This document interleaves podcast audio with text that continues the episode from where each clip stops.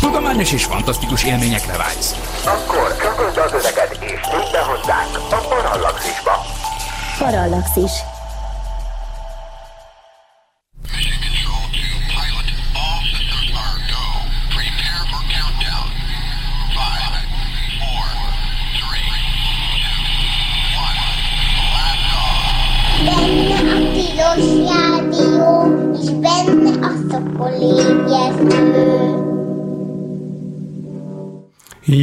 Reggelt kívánok, ez itt valóban a Tilos Rádió, a 90,3 MHz frekvencia modulált sávon, benne pedig a Szokolébresztő című műsor, az űrös műsor. Az én nevem dr. MZ per X, vagyis Vince Miklós, a bácsi a Szokolébresztőből, és itt vagyunk, ahogy megígértem, egy, na, na mindjárt gondolom, hogy vagyunk itt többes számban.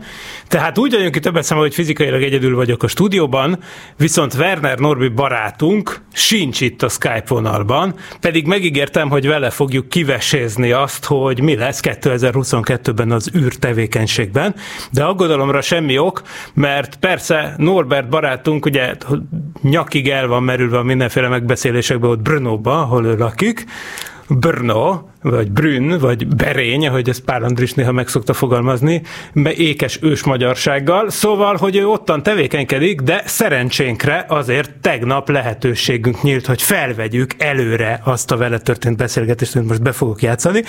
Tehát most el fogok indítani egy jó kis 40 perces Skype minőségű, laptopról történt Skype minőségű beszélgetést, amit Werner Norbival tegnap lefolytattunk arról, hogy mi várható ebben az igencsak mozgalmas évben az űr tevékenység minőségben. Ezt jól meg fogjuk hallgatni, és addigra körülbelül pont el is jutunk a 45 perces időjelig, amikor is visszajövök itt élőben, mert én itt vagyok a stúdióban, és bekapcsolom a telefonvonalakat is. De addig ugye úgy lehet betelefonálni, hiszen felvételről fogom lejátszani ezt a beszélgetést, amit tehát Werner Norbival vettünk fel arról, hogy 2022-ben mi várható. Hallgassátok szeretettel! Állandó szakértőnket, Werner Norbit, akivel idén először beszélgetünk, de tényleg először beszélgetünk idén, tehát még adáson kívül sem sikerült. E, boldog új évet! Egy boldog új évet, igen, igen, persze. Most a kedves hallgatóknak én már kiváltam boldog új évet a, a két héttel ezelőtti adásban, és akkor ugye megígértem, hogy az lesz, hogy Werner Norbival kivesézzük azt, hogy mi várható 2022-ben. Ugye erősen indult az év, mert hogy még az előző év végén fölkerült a James Webb űrtávcsa, amiről már rengeteget beszéltünk, mert Detre őrs is itt volt a műsorban, és még nyilván fogunk is róla sokat beszélni. Úgyhogy James Webbről ne essen most több szó. Viszont ugye gondolom, hogy az az űrküldetés, amit a legnagyobb figyelemmel követsz idén, az már elkezdődött, bár ez valószínűleg nem a a space.com meg ilyenek nem listázzák a 2022 legfontosabb űrküldetései között, de nektek biztos, hogy a legfontosabb a Vzlusat 2 műhold. Mesélj, Norbi, hogy, hogy hogy volt ez? Most jól hallom, hogy, hogy pályára állt ez a dolog, és hogy mi történik vele. Meg hogy egyetem mi az, azon hallgatók, akik esetleg nem járatosak annyira, hogy mik a mi kedvenc kedvenc műholdjaink. Léci, foglald össze röviden, hogy mi ez a műhold, ami már fölment idén, és mi között van hozzá, és hogy mi, mi van vele. Hát a VZLUSAT 2 egy 3U CubeSat, ami a Transporter 3 misszión indult földkörüli pályára múlt héten, és ez egy 3U CubeSat, egy cseh műhold, egy technológiai demonstrátor műhold. Ennek a fő missziója a Föld fényképezése, és kipróbálni mindenféle technológiákat, ami a műhold attitude forgatását, irányítását, e-, ezt fogják főleg próbálni, és ezen a műholdon van gamma felvillanás, két darab gamma felvillanás detektorunk is, amit a Konkoliban fejlesztett Pál András csapata, és ezzel a két detektorral rövid és hosszú gamma felvillanásokat akarunk detektálni, úgy, mint a GRB alfával, csak hogy uh-huh. itt mhm. most két ilyen detektorunk van, úgyhogy még több gamma felvillanást fogunk tudni ezzel a műholddal detektálni. Tehát ez, ez Tehát, ugyanolyan, mint a kedvenc műholdunk, a GRB alfa, ami a detektorokat illeti, tehát a detektorok teljesen ugyanolyanok? Amit Tulajdonképpen készítette? mondhatjuk, hogy teljesen ugyanolyanok, igen. Aha. Na, hát ez fantasztikus. Na, és ez a, ez a Vözelúszat 2, ahogy már mondtam, ez már pályára állt, viszont még, még nem önálló a föld körüli pályán, még benne van a T-Orbit Ion nevű, mondhatjuk, űrkamionjában, és ez a űrkamion, űrteherautó, minek nevezhetjük űrteherűrhajó, igen, teherűrhajónak, amely a CubeSatokat kicsit különböző pályákra teszi ki. És a VZLUSAT 2-t most szerdán, január 26-án világidő szerint reggel 7 óra 4 perc 59 másodperckor fogja kibocsátani. És akkor, és addig ugye nem is, nincs is vele kapcsolat, ugye? Tehát addig ő nem, nem is tud tehát, mondjuk a cseh földi irányítókkal kommunikálni. Nem, és, és pont, pont szerdán reggel valahol az indiai óceán déli része fölött Afrika, Afrikától nem messze, ott lesz, ott lesz kibocsátva, átrepül Antarktiszon, átrepül a Hawaii-szigetek fölött, Alaska fölött, és aztán északról átrepül Európa, Törökország fölött, és ez lesz az első lehetőség jeleket venni a VZLUSAT 2-ről, és hm. tudom, hogy Pál András nagyon készül, hogy a piszkéstető, piszkéstető az elsők között fogjon jelet a VZLUSAT 2-ről. Na, hát ez, ez nagyon jó, akkor majd őt is kikérdezzük ez ügyben szerdán, vagyis én megkérdezem szerdán, aztán persze a hallgatók minden csak két hetes késéssel tudnak meg, tehát a következő szokolébresztőben viszont akkor be tudunk számolni, hogy, hogy hogy ment fel ez a műhold. Ugye, ha jól emlékszem, ez volt az a, a, az eszköz, aminél néhány hónappal ezelőtt ilyen bonyodalmakról számoltál be, hogy eredetileg már elindult volna valamikor nyáron, Vandenbergről. Hát ez, ez a transport, transporter egyen kellett volna eredetileg mennie. És, és akkor kiderült, cég... hogy egy orosz, orosz bekötéssel rendelkező cég volt, ami igen, nem kapta és, meg és a repülési engedélyt, igaz? Ez volt. Igen, igen, igen, igen, és aztán ez a, ez a, ez a orosz tulajdonos akkor megígérte, hogy, hogy megváltoztatja a, a cégnek a, a tulajdonosi struktúráját, viszont Aha. az FAA fél évvel később se engedte meg, hogy ez a cég induljon, uh-huh. és aztán sikerült a Spaceflight Sherpa moduljában szerezni helyet a VZLUSAT-nak, úgyhogy ezzel az eredeti céggel megszűnt a szerződés, egy új szerződés lett kötve, de aztán jött a következő bonyodalom decemberben, mert kiderült, hogy a Spaceflight Inc. Sherpa moduljának üzemanyag szivárgása van. Úgyhogy a SpaceX nem engedte meg, hogy a Sherpa felkerüljön a Falcon 9 rakétára, úgyhogy már úgy nézett ki, hogy most se indulunk, viszont az utolsó pillanatban sikerült elintézni azt, hogy a Sherpáról a műhold átkerüljön a D-Orbit Ion teherűrhajójára. Ez mind karácsony előtt történt, és 24 óra alatt sikerült ezt elintézni, és ez a BZLU meg a Space Manic cégeknek nagy erőfeszítésébe került, és a Sherpáról ez az egyetlen műhold, amely indul a Transporter 3-on. Tehát ez semmi más csapatnak nem sikerült, ez csak a BZLU. Mi rakétafüst kollégával néztük élőben a Transporter 3 startot, de és nem tudtuk egyébként, én, tehát akkor nem tudtuk, hogy ezen utazik a műhold. És egyébként én teljesen, én erről az egész kis csavarról lemaradtam, erről a karácsony előtti valamiről, de az egészen elképesztő, hogy ezt így egy napon belül sikerült elintézni. Ez fantasztikus. Már amikor elkezdted a sztorit, úgy hangzott, hogy hát ezt nem is értem, hogy ebből hogy nem lett még egy fél éves halasztás, de akkor ezek igen. szerint ilyen is van. Jó, hát igen, ha már halasztásokról van szó, akkor természetesen a 2022-es év is visszakanyarodva arra, hogy hogy mi minden tartogat ez az idei év. Hát azért nagyon sok program van, amire már rettenetesen régóta várunk, hogy más nem mondjuk az SLS ott van, amiről ugye már egyszer beszéltünk veled egy külön adásban, ami elvileg most már tényleg elindul idén, de azt mondtad, hogy úgy gyűjtötted össze az adatokat, amikor készültél a mai adásra, hogy tematikusan, és, és, és ez nagyon jó koncepció, mert tényleg az, hogy rengeteg nagy, meg kisebb, meg közepesebb rakéta, rakéta is idén indul el az első kísérleti útjára.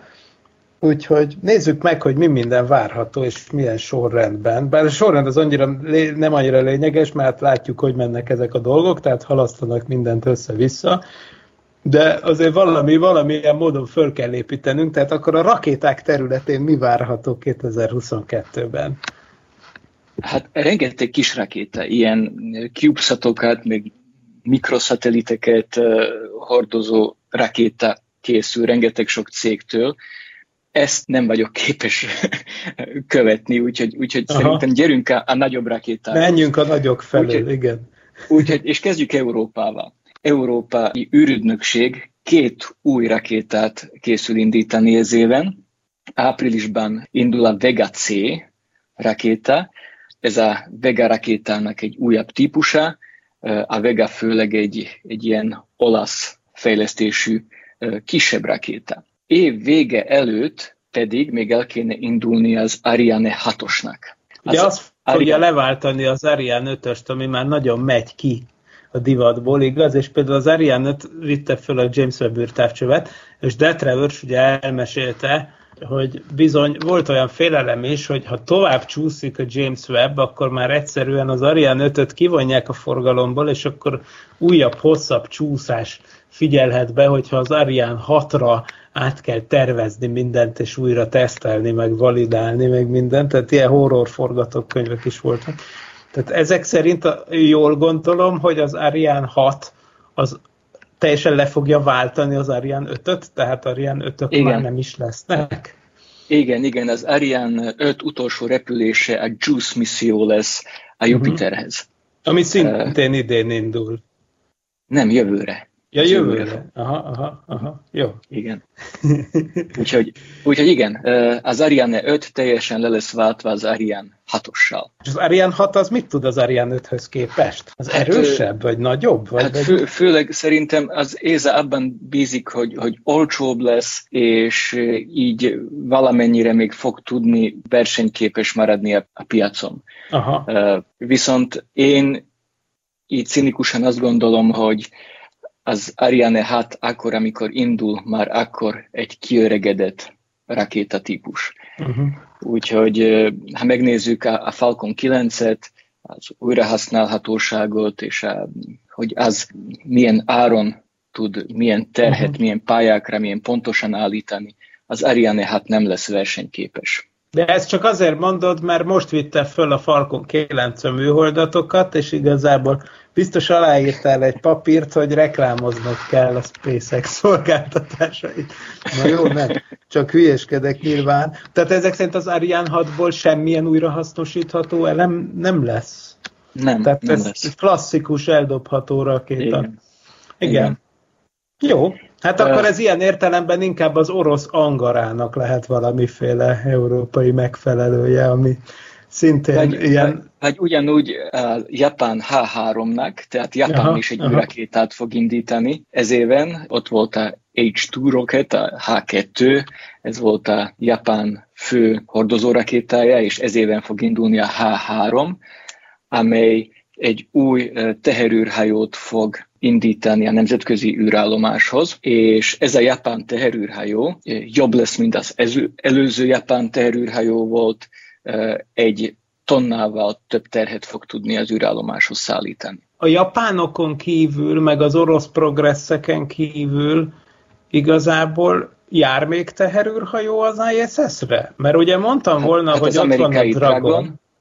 Igen, Igen és de a Dragon, igen, meg a Cygnus, ugye? Ezek. Cygnus, igen. De, de egyébként az, igazából pont a Dragonon gondolkoztam, hogy, hogy a Dragon 2-nek is léteznek ugye ilyen ö, olyan változatai, ugye, ami nem szállít embert, hanem csak rakományt, igen. igaz? Tehát, hogy ez van. Igen. Igen. Jó, az jó, viszont az európaiak hiányoznak ebből a palettából, ugye az európaiaknak is volt egy teherőrhajójuk, a, az ATV, Automated Transfer Vehicle nevű szállítójármű, ami egy szép nagy, jó nagy. Igen. Talán az volt a legnagyobb, azt is az Ariane 5 vitte föl, ilyen nagy szállító Igen, és jármű. De és ennek a szerviz moduljából fejlesztették ki az Orion űrhajó. Mm, nagyon, nagyon szép átkötés. Mert De nem ugye, akarok még átkötni. De még nem, nem akarsz. Így van. Jó, jó, jó, de hát az is azért a nagy rakéták vonalába illeszkedik, azért lássuk be. Igen. Igen. Na, jól van, akkor nézzük tovább.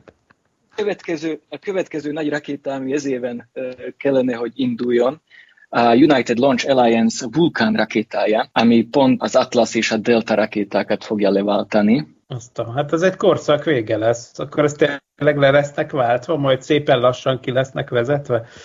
Igen. Ezek a, hát és aztán, és aztán a Blue Origin New Glenn rakétájának is még elvileg az év vége előtt kellene indulnia. Na, de ez erre különösen érdekel a véleményed, hogy erre te milyen esélyt adsz? Azért a Blue Origin úgy tűnnek, hogy annyira mostanában nincsenek a helyzet magaslatán.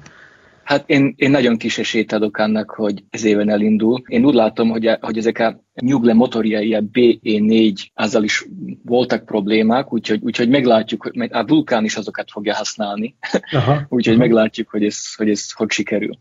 Ez, ez nagyon érdekes. Tehát, tehát várjál, a vulkán, tehát lényegében ezeket a BE4-eket, ezeket a, a New Origin fejleszti?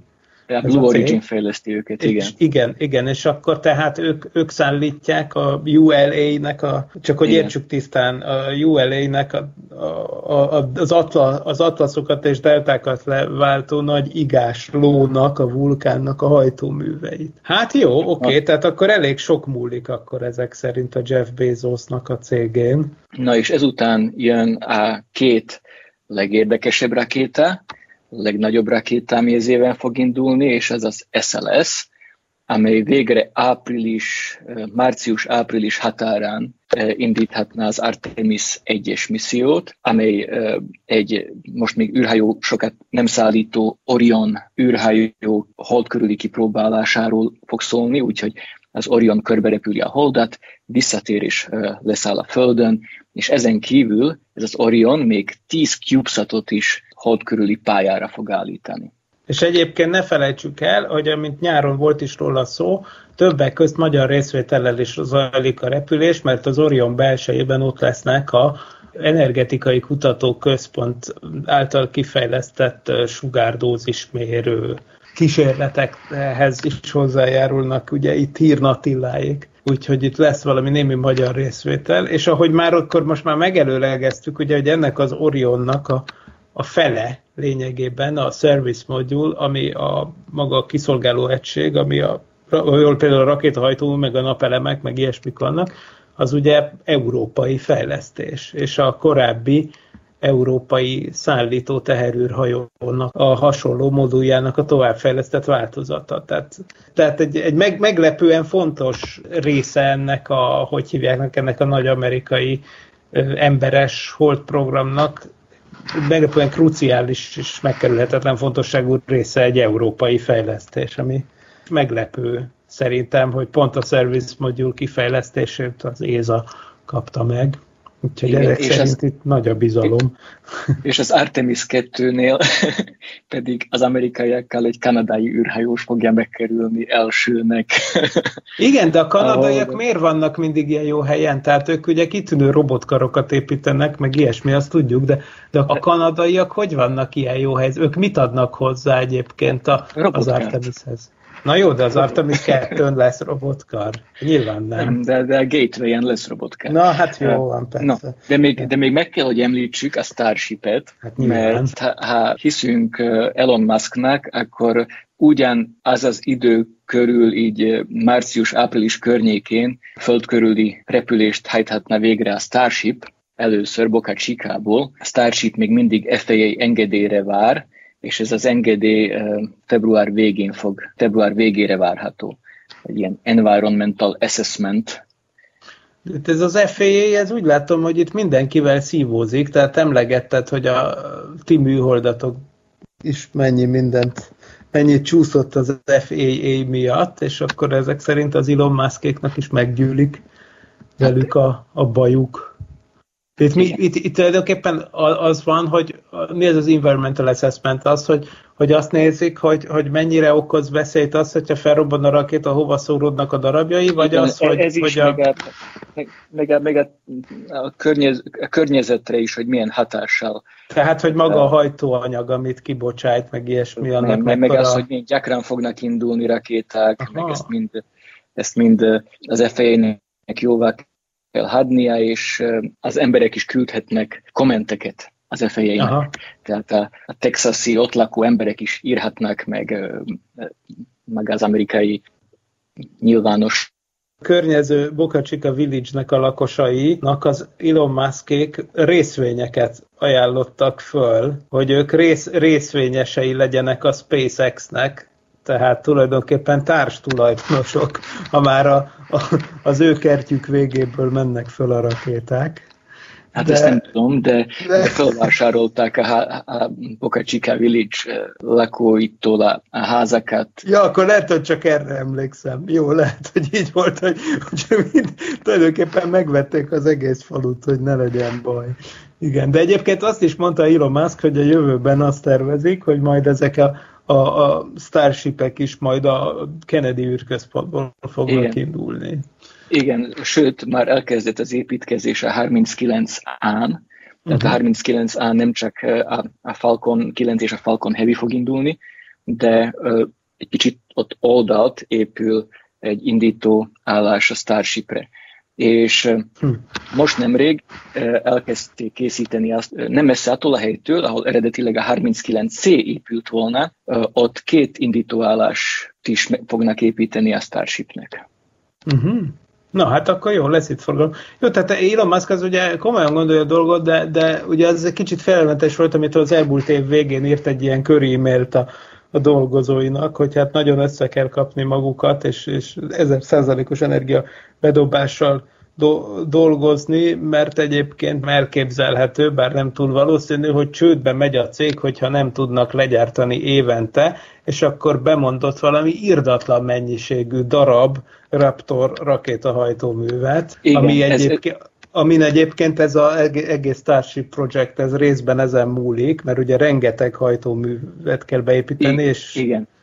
És a Starlink projekt múlik ezen, Igen. mert mert Elon Musk végül a Starlink műholdakat pont a Starship-pel akarja majd mhm. felvinni, és én úgy látom, hogy ő, hogy ő arra készül, hogy Starship tesztelését és a Starlinkek felvívését összeköti. Tehát Aha. az első Starshipek, azok még nem fognak tudni visszajönni úgy, hogy újra felmehessenek, úgyhogy ő szériába fogja ezeket gyártani, és mindegyik Starship közelebb és közelebb fog ahhoz kerülni, hogy egy ilyen sokszor felhasználható rendszer legyen, viszont az összes tesztrepülésnél fel fognak vinni Starlink műholdakat. Hm. És így fognak tudni felvinni több tízezer Starlinket, mint amit Elon Musk tervez. Jó, hát reméljük, hogy nem is tudom, mit reméljünk itt Starlink ügyben, azért nem tudom. Ugye ez hálás vita téma, ugye csillagászokként nyilván nem szeretitek ezeket annyira, de közben meg hát...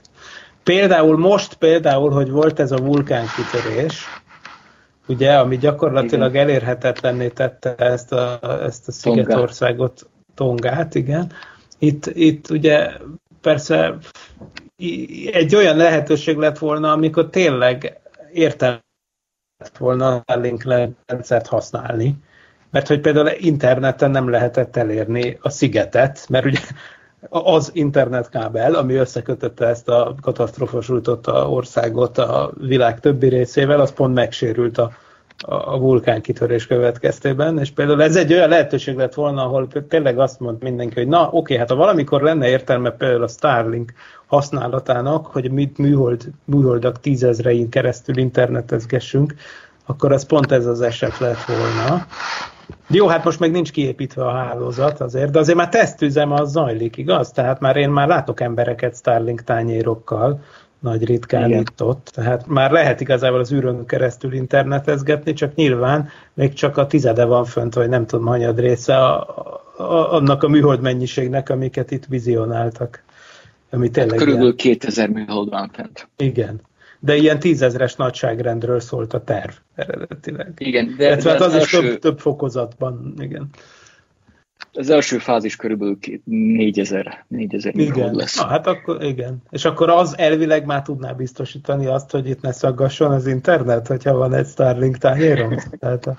Na jó, oké, meglátjuk. Minden esetre én az egész koncepciót még mindig nem értem, de biztos azért, mert egy 20. századi ős maradvány vagyok, tehát, hogy nekem én még mindig nem látom, hogy, hogy ez hogy fog iszonyatos mennyiségű profitot termelni a Starlink, de, de mindegy, hát ez ne, ne legyen az én problémám, ez legyen az Elon Musk problémája, csak csődbe nem menjen, mielőtt megépíti ezeket a jó dolgokat, de nem fog, azért ugye, ugye nem, nem fenyeget annyira talán ez a veszély még. Na, még az utolsó ilyen rakétás hír, eh, a Falcon Heavy visszatérése, hmm. nagy visszatérése, mivel hogy öt Falcon Heavy Start is készül 2022-ben.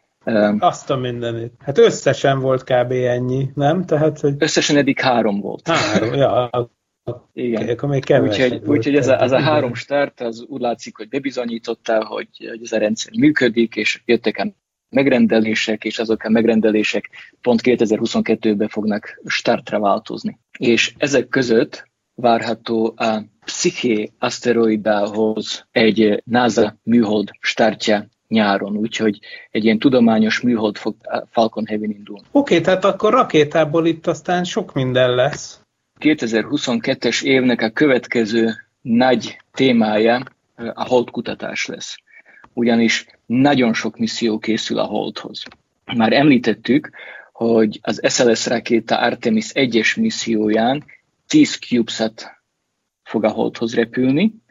Ezen kívül az Electron rakéta, ami egy ilyen relatíve kis rakéta, ami Új-Zélandról szokott indulni, fölvisz egy NASA CubeSatot, amit Capstone-nak hívnak, egy olyan pályára, amely a Gateway űrállomás pályája lesz, és ott fog méréseket végezni arról, hogy, hogy milyen úgymond az űridőjárás a Gateway pályáján. Tehát ez lesz a következő holdmisszió. És aztán még itt rengeteg más holdmissziót is lehet látni. A holdhoz készül ez éven Dél-Korea is. Uh. Dél-Korea első holdszondáját úgy fogják hívni, hogy KPLO, és ez a hold körüli pályáról fogja kutatni a holdat. Japán is készül a holdra, egy Slim nevű lenderrel, és az amerikaiak pedig amerikai privát cégek készítenek hold leszálló eszközöket, amelyeket tulajdonképpen a NASA vásárolt meg, úgyhogy a NASA kutató berendezéseket tesz ezekre a leszálló eszközökre.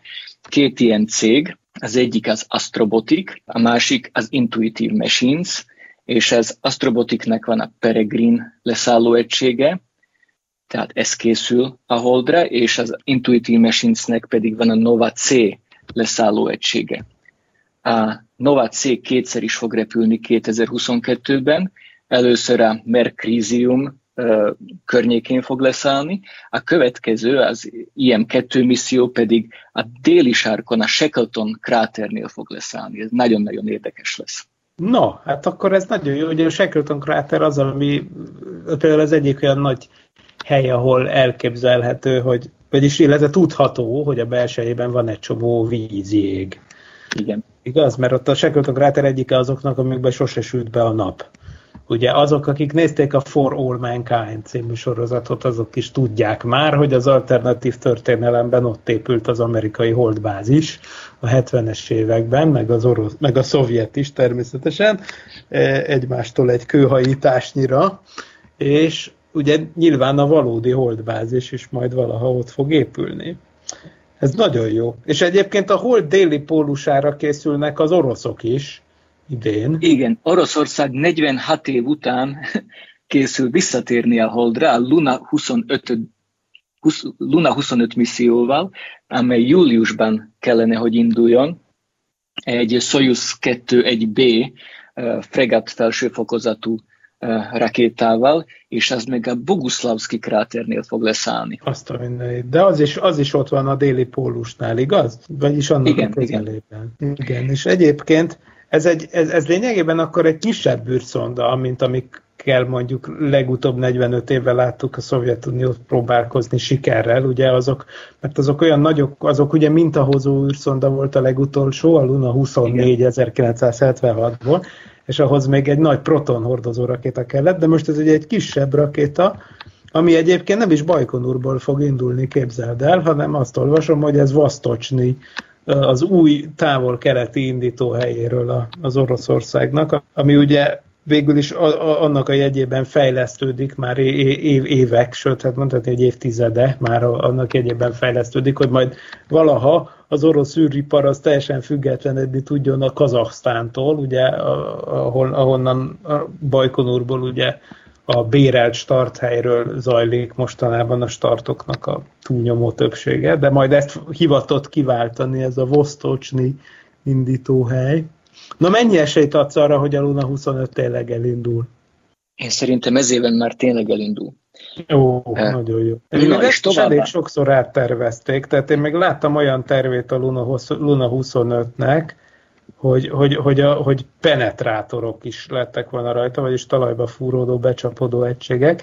Most ez esetben viszont egy klasszikus leszálló egységről van szó, aminek négy lába van, és szépen le fog szállni a holdra, ha jól látom. Hát ez nagyon izgalmas. Tehát elvileg akkor végre leszálló egységek lesznek a hold déli pólusán.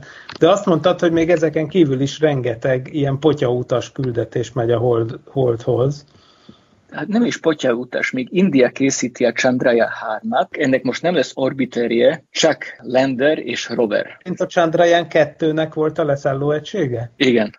Ezt, ezt próbálják most uh, újra, újra Igen, ők már megkíséreltek egy leszállást a déli sark közelében, néha, holdi déli sark közelében néhány éve, de sajnos az kudarcba fulladt. Igen, az a Chandrayaan 2 volt, ennek volt egy orbiter egysége és egy leszálló egysége, és a orbiter nagyon szépen működik, a lander, a leszálló egység sajnos, sajnos uh, akkor belecsapódott a holdba. Most csak pont erre a leszálló egységre koncentrálnak, és remélik, hogy most ez sikerülni fog.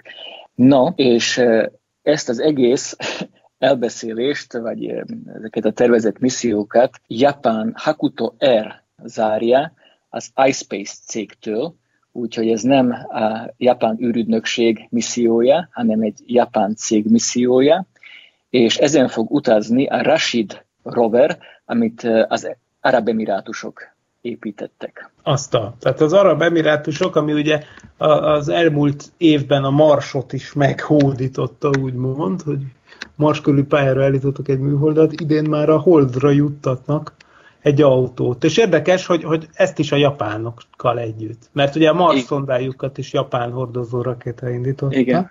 Tehát úgy látszik, virágzik az emirátusok és a japán közti űr együttműködés.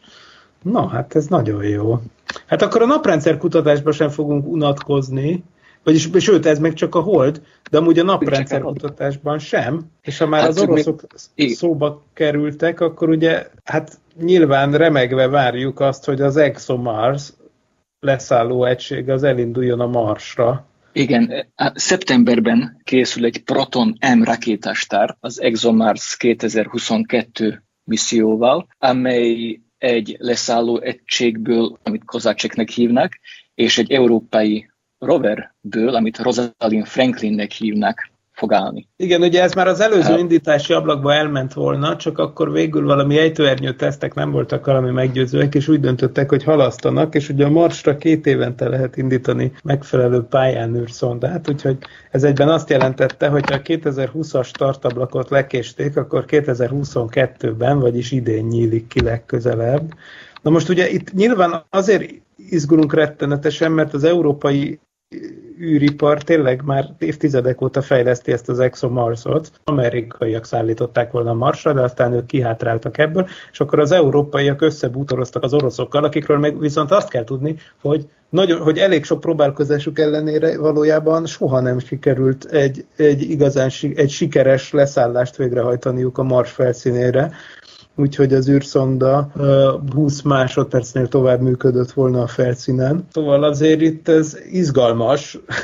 Tehát, hogy a, a, a szovjet marskutatás több mint 50 éves, sőt, hát igen, több, több mint 50 éves történetéből. A, szovjet marsra szállási kísérletek több mint 50 éves történetéből konkrétan nulla olyan leszállást tudunk felmutatni, ami úgy igazán sikeres volt.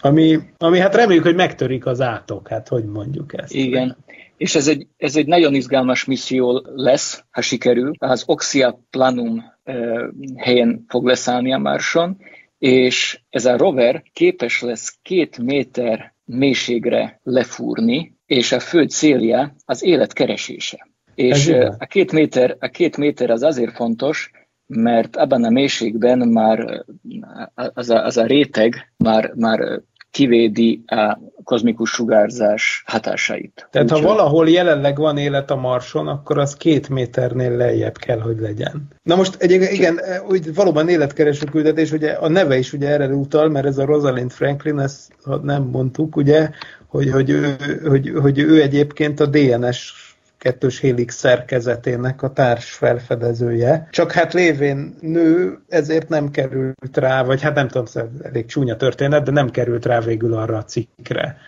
ami, amit Watson és Crick írtak, ugye a DNS spirálról. És aztán később ugye hamar elhunyt szegény, úgyhogy amikor a Nobel-díjat átadták a DNS kettős helixért, akkor már csak azért se jöhetett volna szóba díjazottként, mert már nem ért. Nagyon menő lenne, ha róla elnőzött európai marsjáró fedezni fel az életet. Kellene itt említeni a, a Starliner. Ja, tényleg. Igen, hogy tudnélik, hogy a Boeing, hát az, az mondjuk egy elég nagy szerencsétlenkedés sorozat, amit bemutatott a Boeing Starliner. Nem is tudom, hol érdemes ezt elkezdeni. Talán, talán ott, hogy mi történt ezzel az űreszközzel, mondjuk az első, repülé, első teszt repülésén talán. Talán kezdjük ott ezt az, ezt az elég hosszúra nyúló sztorit. Itt valami olyasmi történt, hogy, hogy a Boeing Starliner volt az az egyik üreszköz, amit kiválasztott a NASA a Commercial Crew programba, a SpaceX féle Dragon 2-vel együtt, hogy legénységeket szállítsanak az űrállomásra, és egy, volt is egy ember nélküli tesztrepülés néhány évvel ezelőtt, amikor viszont egy számítógépes hiba miatt, bár az űrhajó fölment a földkörüli pályára, és aztán néhány nap után sikeresen vissza is jött, de a fő programpontot, mi szerint össze kellett volna kapcsolódni az űrállomásra, azt nem sikerült végrehajtani, mert egy programhiba volt. Úgyhogy ezért aztán úgy döntöttek, hogy meg kell ismételni ezt a küldetést, ezt az ember nélküli tesztküldetést, amiben összekapcsolódnak az űrállomása, és ezt 2021 nyaránra tűzték végül ki, és ott is volt az indítóálláson a Boeing Starliner, az Atlas 5 rakéta tetején, ám de valami problémát fedeztek föl, az egyik indítás halasztásakor. Ugye napról napra halasztották, részben az időjárás miatt, ugye erre elég emlékszem, mert ugye ez volt az egyik olyan start, ami akkor volt Floridából, amikor ott voltunk, és akkor így voltak ilyen remények, hogy esetleg ezt így látni fogjuk, főleg ha éjszakai a start, hogy ezt le- lehet, hogy majd látni fogjuk az égen, ahogy ez megy föl. Tehát nem így kellett történnie, mert hát valami korróziót fedeztek föl a halasztás. Szelepekkel volt ott gond. Igen, igen, a hajtó, a kis izé, thrusterek, vagy manőver, manőverező hajtóművek szelepeinél valamit felfedeztek, hogy valami nem nincs meg, és akkor végül keresték, keresték a hibát, de nem jöttek rá, hogy hogy keletkezett, akkor végül hoztak egy olyan döntést, hogy ezt az egész egységet, ezt az egész műszaki egységet, ugye ez is végül is egy Apollo-szerű űrhajó, tehát eléggé úgy is néz ki, tehát van egy ilyen csonkakúp alakú kabin, amihez tartozik egy henger alakú műszaki egység, na azt az egész henger alakú műszaki egységet ezt kicserélik végül egy másikra, mert nem tudtak, nem tudták megjavítani ezt a dolgot, amit felfedeztek, és nem értették meg, hogy mi maga a probléma, úgyhogy azt tűnt a helyes döntésnek, hogy kicserélik ezt az egységet, és a következő repülésre tervezett service modult rakják hozzá ehhez a, az űrhajóhoz. És hát jelenleg itt tart ez a Boeing féle hát szerencsétlenkedési folyamat, és akkor az az állítás, hogy ez viszont idén végre megint megpróbálják, hogy fölmenjen ember nélkül, vagy akár az első emberes repülésre is sor kerülhet? Hát először, hát lehet. Az, még, még nincs még nincs pontos időpont az OTF2 missz, OFT2 misszió, misszióra, de biztosan ez éven fog megtörténni, és nem kizárt, hogy 2022 év vége előtt még emberrel is repülhetne a Starliner. Jó, hát ez szép. És hogyha már emberes űrhajó kipróbálása, akkor egyébként még az sem egy elhanyagolható szempont, hogy elvileg még az is elképzelhető, hogy idén megtörténik, hogy India a Gaganyaan nevű emberszállító űrhajóját ember nélkül kipróbálja. Ugye szintén ez is elvileg be van ütemezve 2022 végéig. Na jó, oké, még valamit, egy pillanatnyi dolgot még, hogy azért az már fönt van az űrben, de még szerintem én azt kifejezetten nagyon várom, hogy szeptemberben megkísérel a NASA eltéríteni egy kis bolygót. Ugye itt van ez a DART nevű űrszonda, ami nem is olyan rég indult, novemberben indult a SpaceX-nek az egyik Falcon 9-es rakétájával, ami a NASA-nak az egyik kisebb ilyen űrszonda küldetése, de azzal a nagyon ambiciózus célral indul meg, hogy, hogy kipróbálja azt, hogy el tudunk-e téríteni egy kis bolygót, ugye ez potenciálisan egy életmentő akció lehet, és akkor ezt fogja kipróbálni. Konkrétan egy kettős kisbolygóhoz mennek, a Didymos nevű kisbolygóhoz, aminek van egy holdacskája, amit Dimorphosnak hívnak, szép, szép görög nevük van, és akkor 2022. szeptemberében oda fog érni, és akkor elkezdi kipróbálgatni ezeket az aszteroida eltérítő technikákat. Név szerint ugye bele irányítanak egy ilyen kinetic impactor nevű valamit, tehát lényegében meglökik ezt a kisbolygót, és megnézik, hogy hogyan térül el a pályája. Ez egy érdekes kísérlet szerintem, és e, ez már tudja, hogy nem fog halasztódni, mert ez már úton van. Tehát innentől már Newton atyánk garantálja, hogy ez 2022. szeptemberében oda is ér. Na, amit még ami még szintén fontos események, amik várhatóak ez éven, a kínai űrállomás. Eddig a kínai űrállomás nem volt állandóan lakott, viszont ettől az évtől kezdve az is állandóan lakott űrállomás lesz ugyanúgy, mint a nemzetközi űrállomás. Sőt, ez éven még két új tudományos egység is modul fog hozzá csatlakozni. A Ventian és a Mentian májusban és augusztusban, és ezek után már egy állandóan lakott űrállomássá fog válni a kínai űrállomás is. Tehát ez azért egy, egy elég nagy dolognak számít, és hát az űrturizmus 2022-ben nagyban fog zajlani, már nem sokára várhatjuk a AX 1-es missziót, ami egy Crew Dragon misszió lesz, amit Michael López Alegria fog vezetni, egy, egy volt NASA űrhajós, ez lesz azt hiszem a ötödik vagy hatodik missziója, és vele három dúsgazdag investor fog a nemzetközi űrállomásra repülni, az amerikai Larry Connor, kanadai Mark Petty és izraeli Eitan Stibe, és ezek, ezek a dúsgazdag investorok mind azt állítják még magukról, hogy filantropisták is, és még az évvége előtt várható egy AX-2 misszió, amit szintén egy volt NASA űrhajós Peggy Whitson fog vezetni. Még nem tudjuk, hogy kik lesznek, a, kik lesznek az űrturisták. De lehet, hogy ott lesz maga Tom Cruise? Nem, Vagy, valószínűleg nem. Tom Cruise repülését valami, valami elhalasztotta. Ah. Na, hát ez nagyon izgalmas. Jó, hát ezekre majd mind-mind visszatérünk, ha oda jutunk az év folyamán, de hát az mindenképp látható ennyiből is, hogy azért lesz, lesz, mit, lesz miről beszélni 2022-ben is. Nagyon köszönöm Norbi ezt a remek összefoglalót, és hát akkor ennek szellemében várakozunk majd 2022 űreseményeire. Köszönöm szépen a bejelentkezést, szia! Szia! No igen, szóval tehát Werner Norbival megbeszéltük a 2022-es űreseményeket, ezt hallhattátok, ez felvételről volt, most bekapcsolom a telefonvonalakat, hogyha van valakinek hozzászólni valója az adás utolsó 10 percében. Hát eddig tartott ugye a felvétel lejátszása. Egyébként a Tilos Radio adás telefonszáma a szokásos Pesti előhívószámot 215 37 73, még annyit hagy meséljek el, hogyha már így itt maradtam még 10 percre Werner Norbi kijelentkezését követően, hogy ö, igazából a szokolébresztő űrbéli jelenléte is igyekszik majd valamelyest terebélyesedni. Ugye ezt tudjuk jól, hogy a GRB alfa, az, az áll, egyik állandó szakértőnk, Pál Andris, két keze által összeszerelt műholdacska, az vígan kering odafönt, Egyébként ráadásul Pál Andris azt mondta, hogy most bizony fejleszt egységeket egy másik kis műholdra is, majd alkalomattán meghívjuk, hogy erről is beszéljen.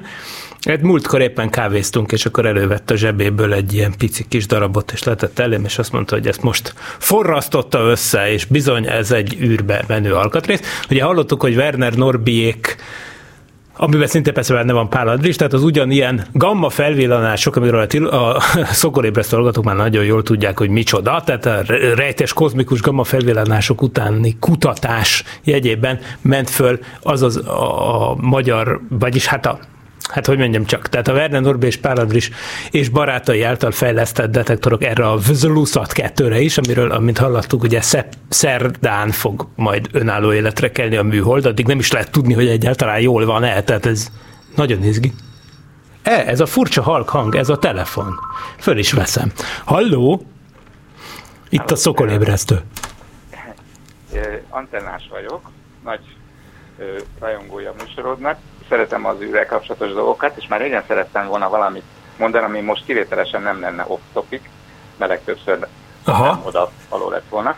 A holddal kapcsolatban, illetve a holdutazással kapcsolatban régebben volt egy műsorod még tavaly, de azt hiszem többször is szóba került, hogy volt egy amerikai orvos, nem tudom, talán repülőorvos, A Ma- Michael Delp, igen. igen, aki Igen.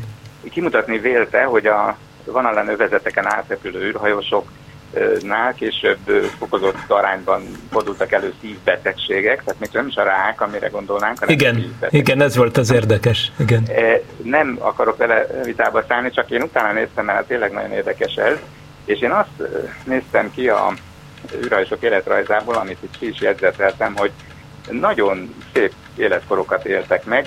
Így van, így van. Tehát ez nem a korai halálról szól. Igen. Igen, egyébként Ö, ugye a, ezzel, ezzel az emberrel, Michael Delpel, amikor Amerikában voltam, nyáron beszélgettem egy adást, ez a Szokolébresztő 114. adása. Igen, nyáron volt. Igen, igen. De ezt nem neked mondom, csak a többieknek, hogy igen. Csak, csak elhadarnék pár számot, hogy mindenki érezze. Ö, Nem, nem a betűrendben van, de például Armstrong 82 éves korában halt meg. Igen. Aldrin 91 volt, de már egy év az, és ebben még 92, ki- most ünnepelte a szülinapját a hétvégén. Igen. Aztán vannak ilyen számok, hogy 69, 86, 74, Igen. 85, 80, nem vonom Így van. végig, mert mindenki szép kort Igen, de azért így van. Hát majdnem mindenki. Ezért a Jim Irvin szívbetegségben ugye Igen, meghalt. az Irvin, de fiatal. Hogy, hogy neki előtte is már kimutatták, hogy Persze, valami. így van. Tehát ő neki konkrétan a Holdon volt egy szívrohama például. Igen. Ő 61 éves korában Igen, igen. Éven Ron 56. Evans, igen, ő is elég fiatal. Jack Swigert egyébként az Apollo 13-ról, ugye szintén elég fiatalon meghalt. Ne, ő, ő valami rákban, de azt nem tudom mi. Tehát még egyszer ugye az állítás az nem az volt, hogy hamar halnak, mert ezek pont a nagyon elhúzódó krónikus betegségek, hanem azt vette észre a barátunk, a Michael Delp, amint el is mondta, hogy érdekes, hogy a halálozási okok között nagyobb arányban szerepelnek a, a kontrollcsoportnál, ugye szív- és érrendszeri megbetegedések. Igen, bár Igen. én ezzel is vitáznék, mert tulajdonképpen időskor, vagy 50 fölött mindenkinek lehet szívbetegség. Így van. Két leggyakoribb halálok a rák, Igen. általában is az. Persze, és ennek ugye ismertek az arányai, hogy egy adott korszakban született Amerik, ugye, ugye hol hallhattuk az adásban, hogy elmondta, hogy ezt ő egyrészt az amerikai kontroll lakossággal összevetette, másrészt ugye olyan űrhajósokkal is, akik velük együtt voltak űrhajósok, de nem jutottak a holdra, tehát még a föld körül is keringte, és akkor megnézte, hogy, hogy, hogy nehogy az legyen, hogy nagyon nagy életmód különbségek, mit tudom én, hát az űrhajósok azért mégsem egy átlag amerikai, tehát nyilván módszertani hiba lenne a holdi űrhajósokat az átlag amerikai férfi populációval összevetni a halálokokat tekintve. Ezért aztán ő nagyon sokat foglalkozott az, hogy mi lehet a megfelelő kontrollcsoport, és akkor rájött, hogy azok az űrhajósok, akiket vagy kiválasztottak, és velük együtt tréningeztek, de sose repültek föl, vagy fölrepültek, de nem jutottak el a holdig, hanem csak alacsony földkörüli pályán repültek, és akkor ebből hozta ki a szignifikáns eredményét, de viszont hozzáteendő, hogy, hogy egyrészt persze ez egy nagyon vitatott eredmény, ahogy mondod, ez teljesen igaz, másrészt ugye azóta eltelt ugye öt év mióta ez megjelent, és ezt mondtam is neki, tehát, és ugye a 24, 24 emberről beszélünk, akik ugye a alacsony földkörüli pályánál messzebb jutottak, és ebből 10 még élnek. Ami azt jelenti, hogy hát most nyilván a, kívánjuk azt, hogy minél később legyen egy még nagyobb mintánk. Még, még az is érdekes, hogy a e- hárman ezekből a 20 valahányból, Young, Turner és Lower kétszer is. Így van. Az Így van. Most ebből már csak a Lavelle él, de de most így hirtelen meg nem mondom, hogy a John Young meg a Gene Cernan miben halt meg, mert mind a ketten egyébként szerintem az említett cikk publikálása után hunytak el. Tehát lehet, hogy a John Young az Az, ne, igen, az szerintem, igen, igen, a John, pontosan, tehát ez a két ember, aki a három kétszerre holdutasból kettő, az például mind azután hunyt el, hogy ez a ez a 2015 2016-ban megjelent, de 15-ben végzett kutatás megtörtént. Egy kicsit morbidan fogalmazva, majdnem, hogy egészséges kétszer átrepülni a vanallenő. Még annyit, hogy ez azért is aktuálisá válik, mert ha most ennyi holdutazást vagy legalábbis néhány oldutazást terveznek, akkor ugyanez a téma Igen. pontosan ugyanígy Abszolút. nem változott. Pontosan.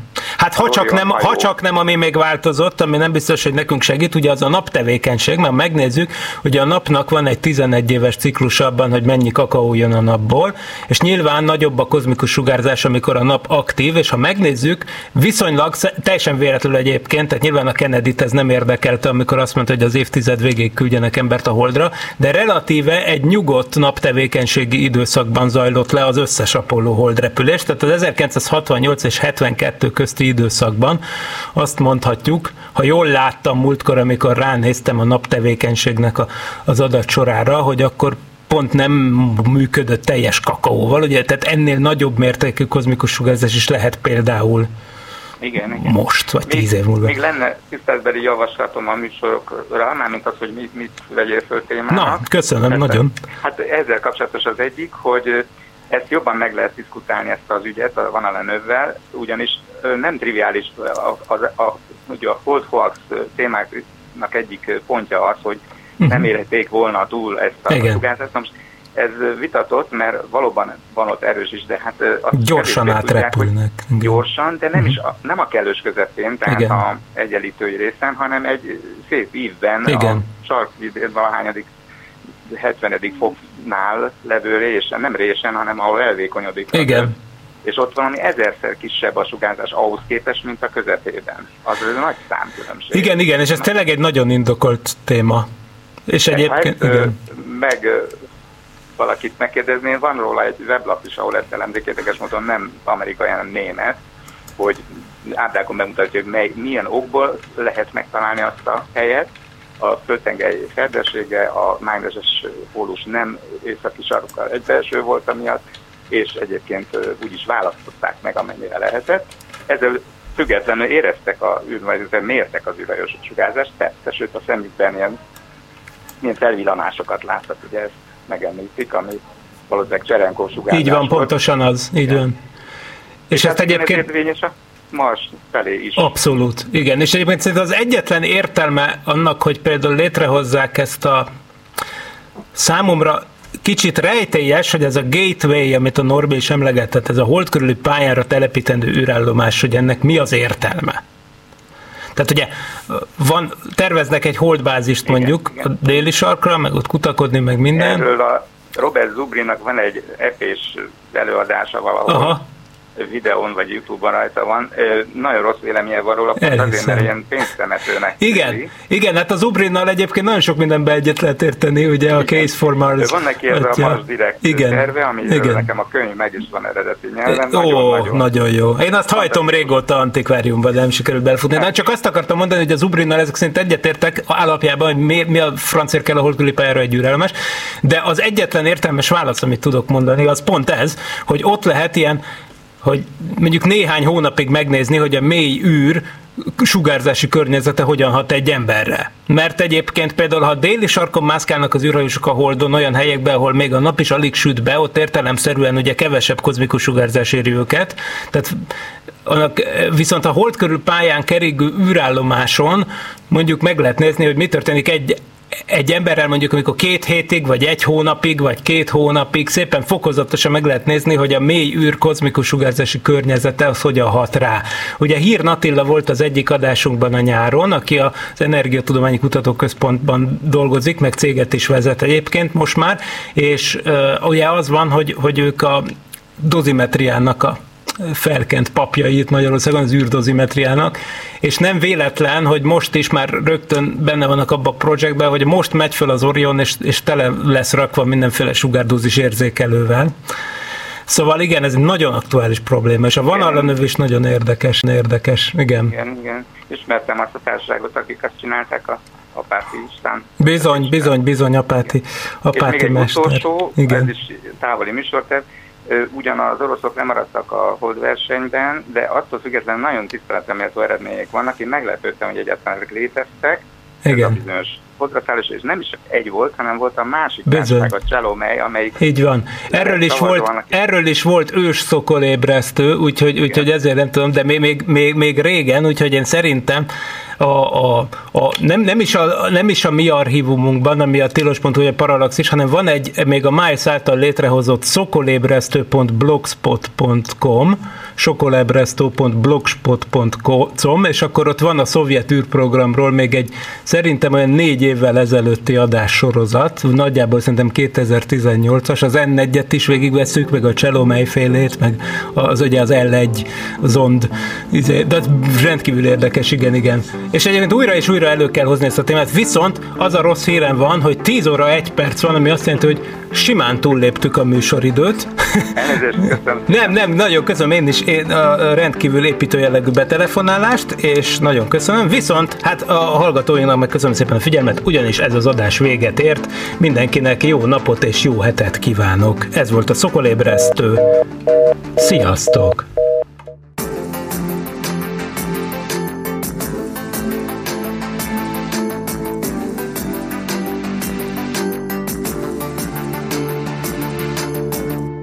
Jön a következő